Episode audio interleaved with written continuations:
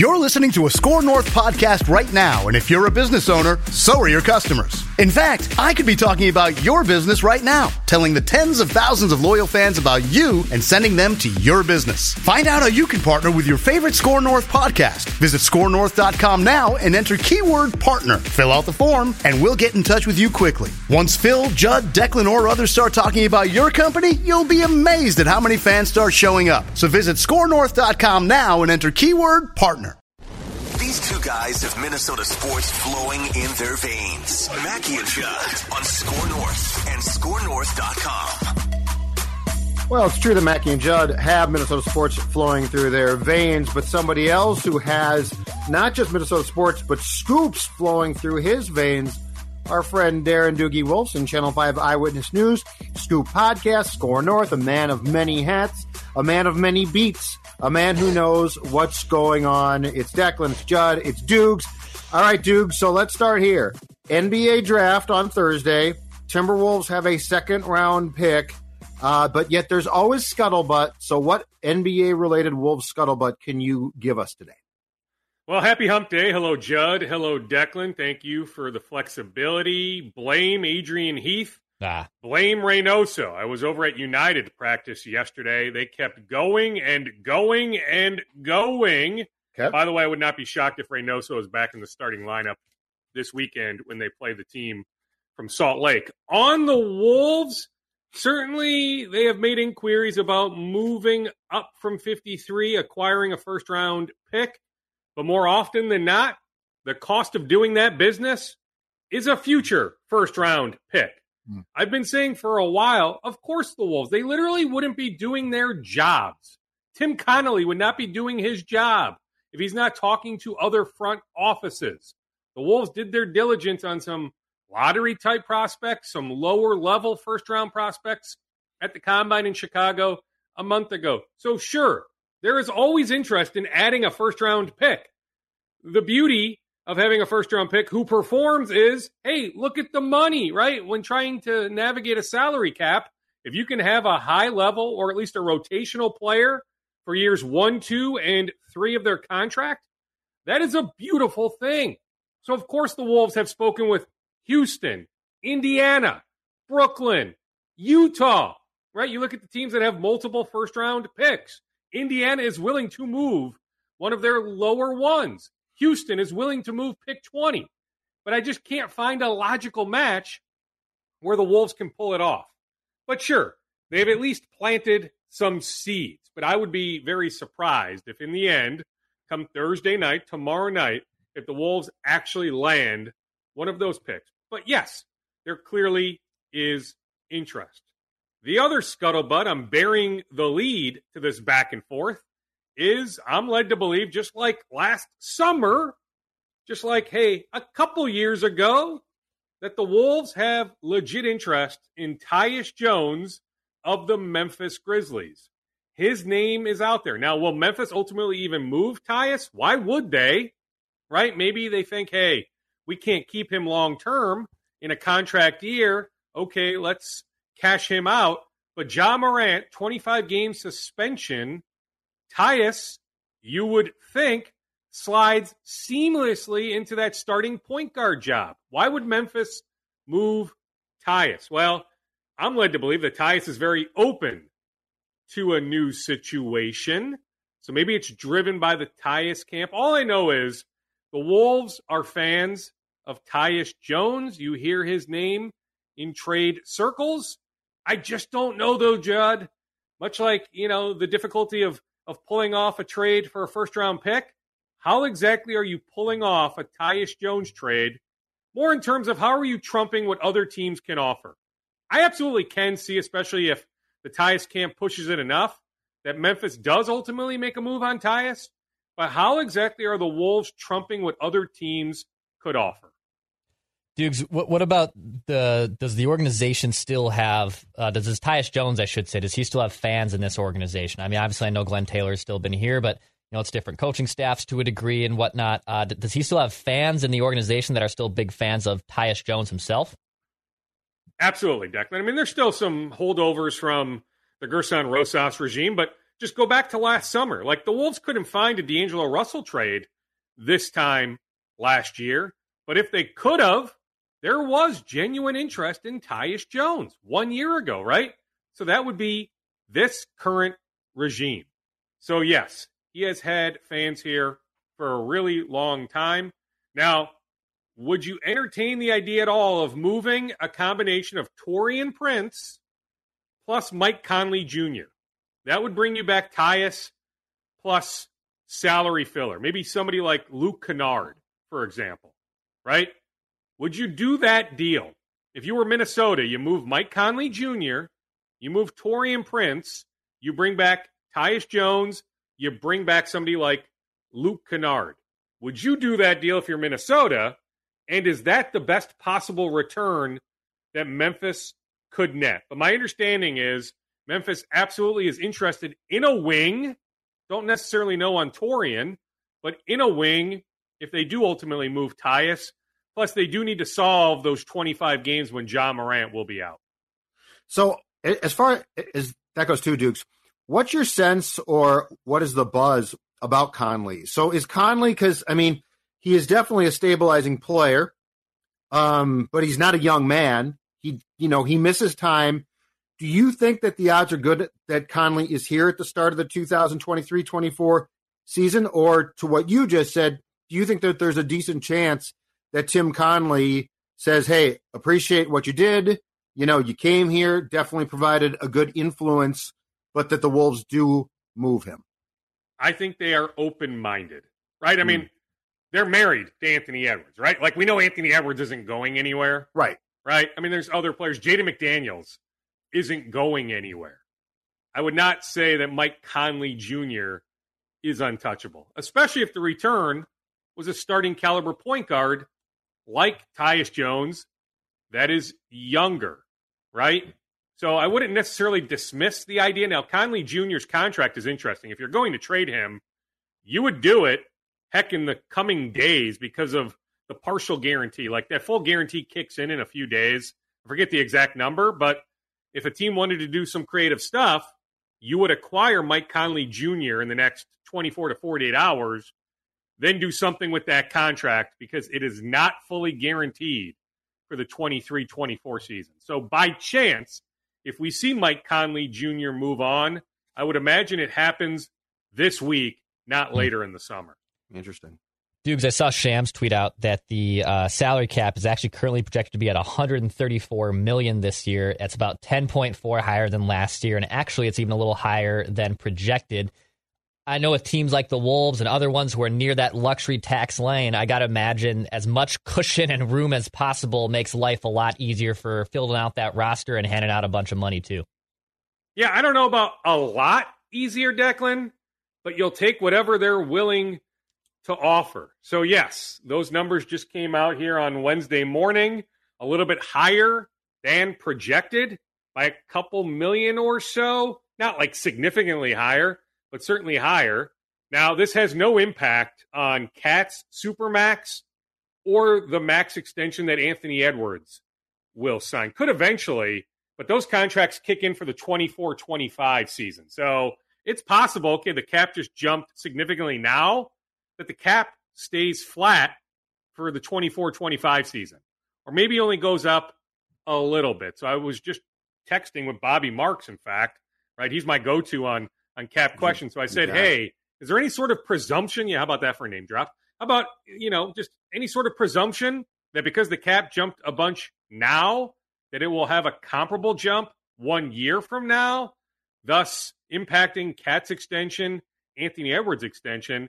Bobby thinks right now, no, that he could see the cap staying flat or only spiking just a little next year. That this big jump isn't necessarily meaning that a big jump is also going to happen one year from now. So that'll be interesting, though, this time next year, seeing what the 24 25 cap is when talking about KAT's extension kicking in, Anthony Edwards' extension kicking in. And do the TV contracts, the national TV contracts expire in a couple of years? Because I think that's where you're going to get your next mammoth jump. Um, I want to say they. Have I'd have to look that up. I left. can't tell you on the local front though.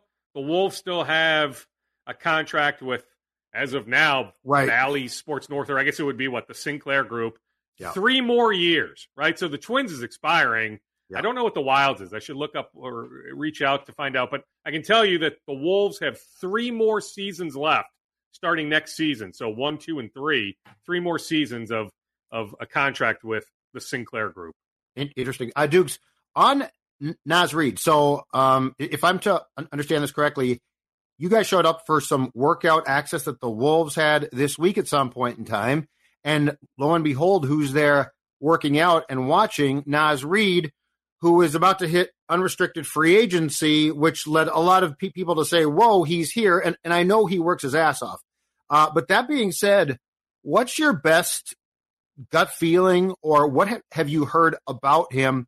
Because obviously he'd be great to keep around, but I got to think, as currently constructed, the Wolves roster doesn't necessarily offer the best opportunity, and a lot of teams are going to come calling with a lot more playing time to give Naz Reid, who I think clearly deserves it at this point. Yeah, I mean, at this point, if you're Naz, if you're his agent Sean Kennedy, like you have every incentive to get to. It's not even July 1st. It's like five or six o'clock central on June 30th. Okay. So nine days from now, like why wouldn't you get to free agency? Doesn't mean you can't re-sign with the Wolves, but why wouldn't you listen to what other teams are pitching, including a lot more playing time, including a starting job. But make no mistake about this. Naz, in fact, I'm told, has been here in Minnesota just about the entire offseason. Like, you know, playoffs end against Denver. He's been here. Maybe he took a trip here or there, but like this is home base. He's been at Mayo Clinic Square a lot the last few weeks. Now, I don't necessarily think he's playing a whole lot of three on three or five on five, like being super active. Sure, getting his work in, but he needs to be cautious, right? Plus, he's coming back from an injury anyway, right? So there's still some rehab involved with that, but like he's not going to overexert himself heading into free agency, putting his body on the line. But yes, his presence there on Monday. We were over there on Monday for some Gabe Kalscheur access from De La Salle High School, the former Gopher, former Iowa State Cyclone. So he was among prospects to work out for the Wolves on Monday. So while there, sure, across the gym, I saw Rudy Gobert, I saw Naz Reid, I saw Josh Minott, Wendell Moore Jr., Luke uh, Garza, Jordan McLaughlin. I'm leaving out a name or two. Then Karl Anthony Towns put on his Instagram on Monday night a workout at Mayo Clinic Square. Then the Wolves put on their social media on Tuesday. Anthony Edwards, a lob pass Rudy Gobert. So a lot of guys, not every guy, but a majority of guys are in town this week for workouts. I'll tell you what, yes, the facility helps, right? Guys love Mayo Clinic Square. But guess what? If you go back to the Tom Thibodeau regime, it was Mayo Clinic Square. I don't recall even one guy being in town, maybe one or two, but it was pretty minute. You know, guys being in town in late June under Thibs for a workout. So certainly from that standpoint, you know, things have shifted where guys really thoroughly enjoy being here in the months of June and July. This is Tom Bernard. Can't get enough of sports talk with Phil Mackey and Judd Zolgad? Tune in to the new Tom Bernard Show podcast Monday through Friday as Phil and Judd join me to discuss the latest sports headlines and whatever else comes to mind. Just download the Tom Bernard Show app wherever you get your podcasts or visit tombernardshow.com. It's another way to get more from me and Judd talking sports and having fun with Tom, and it's all at your fingertips. Download the Tom Bernard Show app now and join the conversation. Uh, Twin Scoops, Dukes, what do you got for us on the baseball front? I know they've been struggling a little bit. Uh, I, I saw Bal- Rocco Baldelli about losing his patience and frustration, naturally so yesterday in post game. Uh, what can you tell us on the Twins front? Yeah, I mean, a little bit, Declan, right? I mean, third worst record in the American League since May 1st. Only better than Oakland, lowly Oakland, and Kansas City, lowly Kansas City. So, really, from May 1 on, the better part of the last seven weeks, it's more than a little bit. But hey, you know, multiple guys told me I was in the clubhouse yesterday. Multiple guys, because I just said, hey, we're a couple games from approaching the halfway point of the season. So I just said it was an open ended question. What stands out to you about the first half of the season? A couple guys told me unprompted, hey, we're still in first place, but also acknowledging, you know, this roller coaster, especially of late, how bad they've been playing. I'll tell you one thing I gleaned yesterday being in the clubhouse. I really, really sense that Byron Buxton is ready to play some center field. maybe not nine innings, maybe not four times or six times a week, but that he's ready to make that transition to the outfield. He got some work in on Monday. Now, Rocco Baldelli went on the record Tuesday pregame when pressed by our good friend Chip Scoggins of the Star Tribune that Byron isn't physically ready to play the field. I'm just telling you, my sense is maybe this fits more under the reckless speculation Thursday umbrella. We can bring this up again tomorrow when Phil Mackey joins the conversation. I assume Phil will join unless he's on vacation, but we can go deeper on this on Thursday when I rejoin you guys. But like my sense is Byron is ready to play in the field. So I just don't know why the Twins are holding him back at this point. I need to dig deeper on that, but I'm just telling you, I feel confident putting it out there that I sense that Byron, if you called upon him, he would love to be out in center field for some period of time.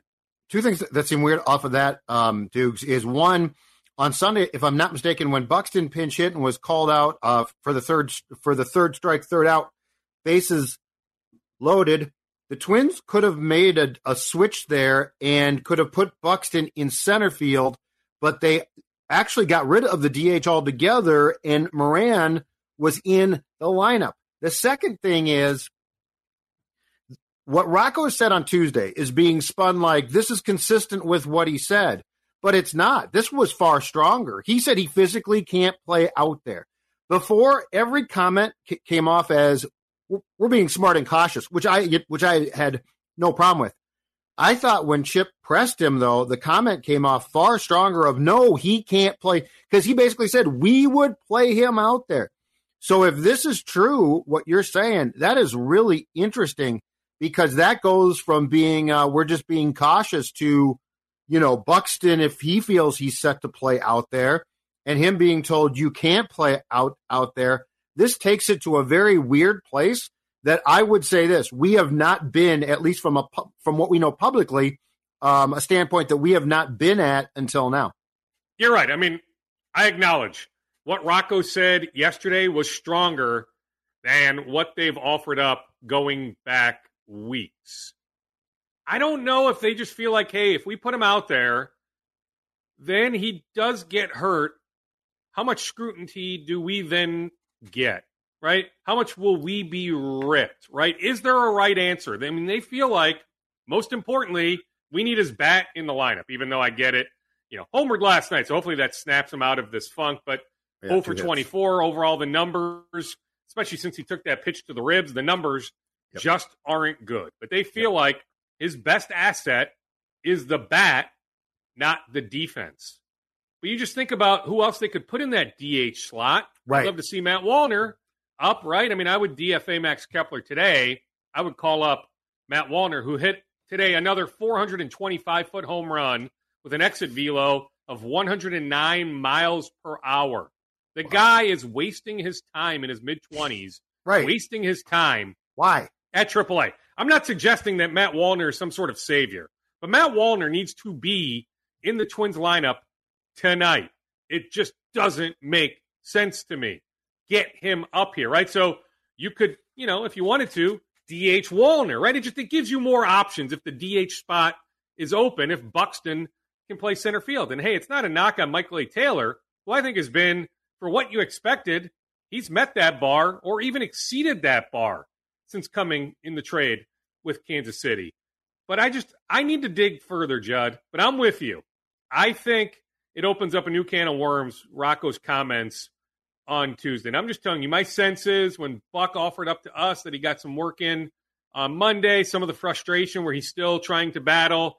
Okay, you know, you get in that bat, you know, in Buck's case, a lot of strikeouts of late, right? Strikes right. out, then not being able to go out to the field and focus on defense, right? That he sits in the dugout and he starts just mind bleeping himself, right?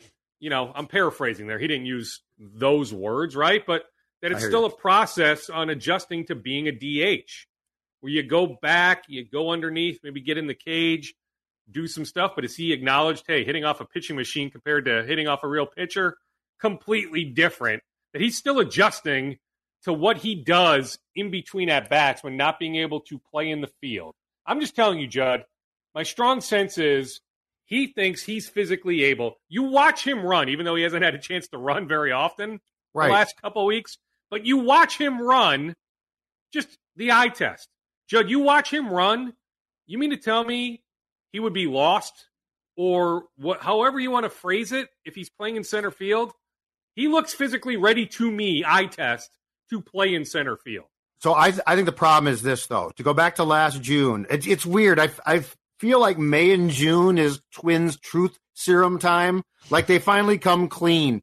If you go back to last spring around this time, that's when Baldelli said, and I think it's always when he gets a little bit frustrated because the questioning continues. He has a chronic knee condition. I don't think it's he can't run. I think they're literally afraid if he stands out there in the outfield and the pounding that that knee takes. Like I came away from the comments I read yesterday saying he's done out there. Like they think he's done out there. So, if, Well, so what? I mean, so what you're right saying now. I mean, really intriguing. I don't think there's any sort of plan anytime real soon. Now, I mean, I don't want to like make some sort of grandiose prediction about August 30th or something like Right. that, right? Right. But like in the immediate future, Judd, I mean, it's clear as day. I mean, you just said it on Sunday, right? When you lose the DH, when he could have gone out there for an inning, Right. right? Or maybe you're hoping to prolong that game into extra innings, but a couple innings, three innings, right? Like we weren't asking for nine innings Yep. on Sunday. The fact they didn't make that move on Sunday tells us all we need to know. But the question, the rebuttal is are they right with this? Right? Who is right? That my sense is Buck feels like, hey, he could play out there. But the Twins are saying, okay, we need his bat more than anything. Would there be wear and tear from him standing out on that knee for nine innings or seven innings, whatever it is? Right? I don't know. I don't have the answer on that. I'm just telling you from my point of view, it would help a struggling lineup to Mhm. have some DH options. Mhm. That my sense is he could give you something out there. Interesting. Declan? Dukes on the reliever front. I know the bats have been the story, and rightfully so. Um, but that bullpen still has to get sewn up a little bit. Jorge Lopez now going on the mental health list, and with them trying to patchwork that bullpen last year, it just feels like as much as they want, if they want to plant seeds and make trades at the deadline, which I know they've you know had maybe initial dialogue already, even though we're six weeks from the trade deadline. I feel like they're walking this interesting rope where yes, they have to fix the bullpen, but at what cost? You know, like how, how much how much farther down do they want to go with giving up mid tier prospects just to fix a position that is very volatile and honestly might not even save their season? Well, it may not, but you know, you add a guy or two, Declan, you know, that helps you that much more to win the weakest division in baseball, to get back to the playoffs. Then take your chances in a small sample size of a first round series. Then who knows? Go from there, right? Or in the Twins case, I think for me the bar is just end the 18 game playoff losing streak. I'm not even asking for them to win that first round series. It would be nice, right? But just to me, find a way to win one playoff game, not necessarily a series. It's not like the cost is going to be through the roof, right? Like Aroldis Chapman, right? So the Twins have planted a seed with Kansas City. There's some level of interest in Aroldis Chapman. What are you giving up, Declan? Prospect 17, 16, 15. I'm sure the Royals are holding out for a little bit more, but for a rental, a reliever rental, the cost should not be crazy. Like the Twins can go trade for a reliever or even two. The issue right now is there are still some teams, the Cardinals, the Cubs, I can list some others that are still trying to figure out are they in it or are they not in it? The White Sox, right? I mean, right now the White Sox are what, four and a half games back? The White Sox stink. Some of it is injury in it. reasons. But like if you're the White Sox, you probably need to look at it and say, we're in it. Why wouldn't we be in it? So I'm just saying there are so many teams, not the Royals, okay, not the A's if you wanted a return of Trevor May, right? So there are some teams that are very, very clear sellers, but there are other teams still on the fence that the Twins are going to have to wait this thing out a bit longer. Final scoop, sir. Well, speaking of the Twins, the draft combine going on right now in Phoenix. So the Twins have a chance to watch some guys work out and more so just sit down with guys for interviews. The Twins have 16 representatives, including medical staff, all that, but a number of scouts, including scouting boss Sean Johnson. So the Twins heavily, heavily represented at this week's draft combine in Phoenix. The best local prospect there is a Gophers pitcher by the name of George Klassen. He threw it 100 miles per hour yesterday. So Wow. he doesn't have a whole lot of experience. Had Tommy John a couple years ago. He has started for the Gophers, right? But doesn't have a whole lot of college experience. But when you can throw it, heck, 101 or even 102, Yep. right? That's very appealing to scouts. So he would be the local name to keep an eye on. The MLB draft begins on July 9th. The Twins have the fifth pick overall. The top prospect in Phoenix this week is a high school outfielder from Indiana by the name of Max Clark. Not sure he gets to five. He very well could go pick three or pick four, but he very much is on the Twins' radar.